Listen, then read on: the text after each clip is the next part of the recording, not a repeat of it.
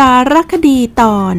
การทำงานของคนต่างด้าวในสถานประกอบการยุค New Normal แรงงานต่างด้าวถือเป็นส่วนสำคัญในสถานประกอบการหลายๆแห่งการนำแรงงานต่างชาติเข้ามาทำงานต้องนำเข้าสู่ระบบที่ถูกต้องตามกฎหมายภายใต้หลักเกณฑ์เงื่อนไข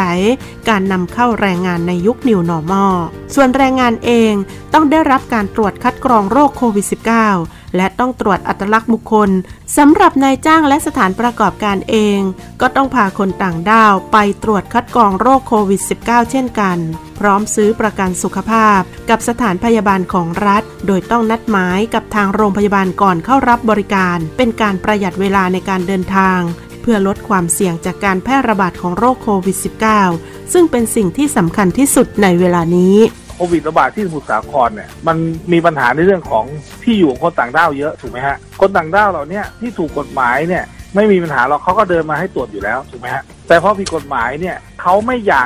กแสดงตัวในการให้ตรวจโรคทางกระทรวงมหาดไทยท่านก็อนุญาตตามกฎหมายได้ในมาตรา 17 นะครับในเรื่องของการให้อยู่ได้ในราชอาณาจักรชั่วคราวให้ทำงานได้ชั่วคราวในราชอาณาจักรเพื่อที่จะเข้าสู่กระบวนการการคัดกรองโรคโควิดปัจจุบันพบกลุ่มผู้ฉวยโอกาสลักลอบนำแรงงานต่างด้าวเข้าเมืองโดยผิดกฎหมายและเดินทางต่อไปยังพื้นที่ต่างๆซึ่งอาจนำมาซึ่งเชื้อโรคโควิด -19 นำไปแพร่กระจายในชุมชนได้กระทรวงแรงงานในฐานะหน่วยงานที่มีหน้าที่ตรวจสอบได้มีการสั่งการให้สำนักงานจัดหางานจังหวัดทั่วประเทศดำเนินการจัดเตรียมข้อมูลสถานประกอบการพร้อมร่วมมือกับหน่วยงานที่เกี่ยวข้องลงพื้นที่ตรวจสอบการทำงานของแรงงานต่างด้าวในสถานประกอบการและให้ปฏิบัติงานภายใต้มาตรการของคณะกรรมการควบคุมโรคติดต่อจังหวัดอย่างเคร่งครัดทั้งนี้นายจ้างสถานประกอบการ